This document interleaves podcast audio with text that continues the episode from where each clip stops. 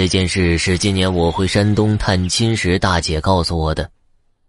我大姐家住东阿县孙郭村，村北是我大姐家的杏林，与孙家林地相邻。孙家林里葬了一个康老头，康老头的孙子辈儿曾指着坟头给大姐讲述了他爷的故事。康老头出生在孙郭村的孙家，本应姓孙，怎么会叫他康老头呢？原来康老头是由康庄的康家转生过来的，康老头是他去世后孙郭人对他的称呼。事情是这样的，康老头刚出生几天就会说话，驱赶跑到屋里的鸡，家里人很吃惊啊，严厉的制止他，之后再未发生类似的事情。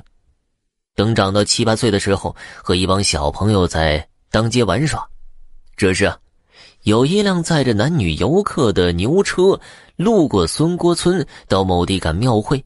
他手指着车上的一个女人，非常兴奋地说：“她就是我的老婆。”其他小朋友说的胡说八道，路边听到这话的大人怕他挨打，也上前制止了他。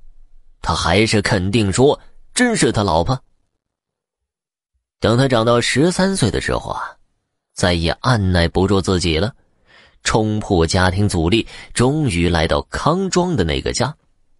进家之后，他说明来意，就是来认家的，谁是老婆谁是孩子说得非常肯定，以及去世以前的情况说的那是清清楚楚。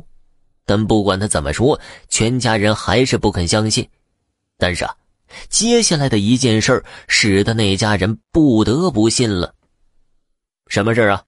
这些年与地邻发生了不少矛盾，被侵占了部分土地，因找不到地契，明知吃亏也无可奈何。十多年前孩子他爹死得急，来不及交代后事，如果这个人真的做过孩子他爹的话，肯定会知道地契的存放地点，于是就提出了这一问题。